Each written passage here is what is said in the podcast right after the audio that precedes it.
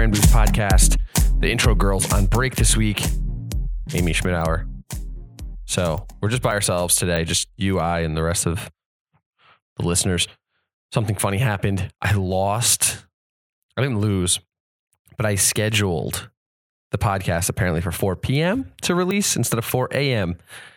And then some big news happened and I figured let's just talk about it and I'll release this to you instead. Twitter wins the NFL deal for Thursday night streaming rights. This is huge. Twitter's finally made a push into um, online programming and they won the Thursday night national football games over Verizon, Yahoo, Amazon, and then Facebook dropped out last week. They were in the running for it they dropped out. This gives Twitter a key piece of content that they've been longing for in order to attract the mainstream users to make their service a go to place to react and discuss live events. So not only can we react and discuss, we can now watch, react, and discuss all in one app, at least for the NFL Thursday night football games. Well, what does that mean? Well, NFL Thursday night football games haven't been the best since they started doing Thursday night football games. If I were Twitter, I would push back on the NFL and say, give us good games to broadcast. What did this cost Twitter? Well, we don't know what this cost Twitter. We can only assume or make an educated guess that based on the deals, the most recent deal with CBS and NBC, where they paid $45 million per game for five Thursday night contests for 2016 and 2017 that Twitter had to have come in that ballpark, somewhere in that ballpark. Last season, Yahoo paid 17 million to stream a game from London, which was paid at 9:30 a.m. Eastern time, uh, and also broadcast on network TV in the team's home market. So somewhere between 17 and 45 million must have been paid, could have been paid. Who knows? Maybe NFL was feeling generous and struck Twitter a deal. Not. Twitter shares gained 2% this morning at 9:33 about 2 hours ago. They'd fallen 26% through Monday. This really should be favorable for Twitter in terms of creating a product that will really encourage people to show up and use it. They've placed a lot of emphasis around relevance to uh, live activity they haven't invested a lot of money in owning the rights to this sort of activity in quite a while. So this will help them, should help them with user growth numbers, which have been flat. And Jack Dorsey himself has said that they are the go to for live conversations and live content. This is adding to that. COO Adam Bain uh, said on Twitter of this deal. This continues our strategy to build the world's best daily connected audience that watches together and can talk with one another in real time. Listen, I was one of those Walking Dead fans on Sunday night talking about Walking Dead on Twitter because I knew people would respond as soon as I used the hashtag TWD finale. I can only imagine how Thursday night football games will now be connected and talked about. It's a great move for the NFL and Twitter. It's really it's a perfect move for both of them. Uh, the NFL needs more love on the Thursday night football games because typically, like I said before, they're snore fests. They're not good games, not good teams. But if you can create live conversation amongst fans of those teams, you know, hopefully you can get people watching. You'll get more people watching, especially if it's free and they don't have to have cable service.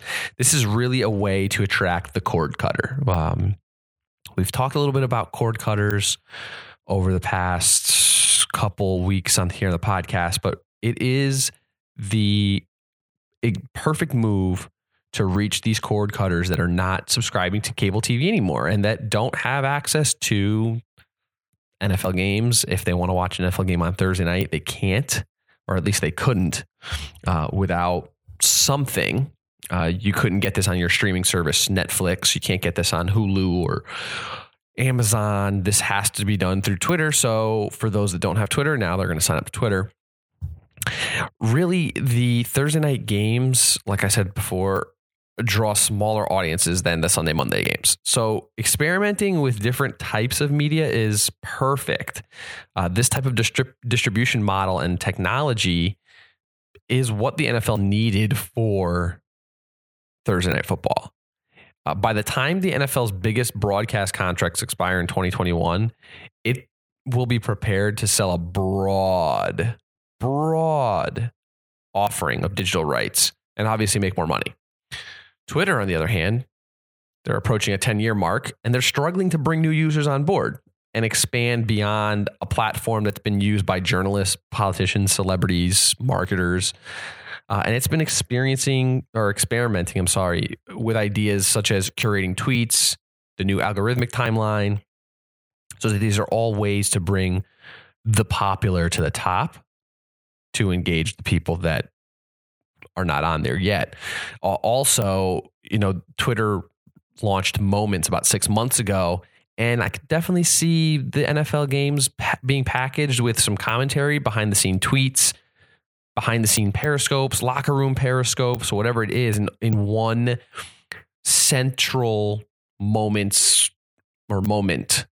You know, the Thursday night football game, click here and you have all your content. You have your game, commentary, everything. It'll be interesting to see how this happens. I mean, I still want to watch the big game or the game on my big screen. I don't know if I'm going to love watching this on Twitter. So, if is there going to be a way for me to w- broadcast this to my screen I don't know because I, I, I don't think I can through like a Google Chromecast or anything. So it'll be interesting to see how people react to that. I want to hear your thoughts. I think this is a big win for Twitter. This is a big win for Twitter, potentially big win for Periscope if they can integrate some more content there. Uh, they've been lacking and struggling to create decent content on Periscope for a while now. Uh, you know, what do you think? Is this something that you'll use to watch your NFL games? Will you converse and jump in the conversation if you don't use Twitter? Uh, are you going to sign up now to watch the NFL, the one NFL game a week that you can on there? Let me know your thoughts. Reach out to me if you have Twitter at Vincenzo Landino. If you have Facebook, uh, facebook.com forward slash Vincenzo Speaks. Uh, you can reach me pretty much anywhere. Just search for me, Vincenzo Landino, and I will chat with you. But I do want to hear your thoughts on this because this is a big, big news for Tuesday. Here we are in April. Uh, the NFL draft is coming up, so there's quite a bit of quite a bit of excitement coming around uh, the NFL over the next month. The NFL knows how to stay relevant. I'll put it that way. The NFL knows how to stay relevant, and maybe they can help Twitter do the same. Hey, until tomorrow, ciao. This has been a VincenzoLandino.com production. Thank you for listening. If you enjoy the Brand Boost podcast, please give us a rating, write a review, or subscribe. Head on over to brandboostcast.com forward slash subscribe.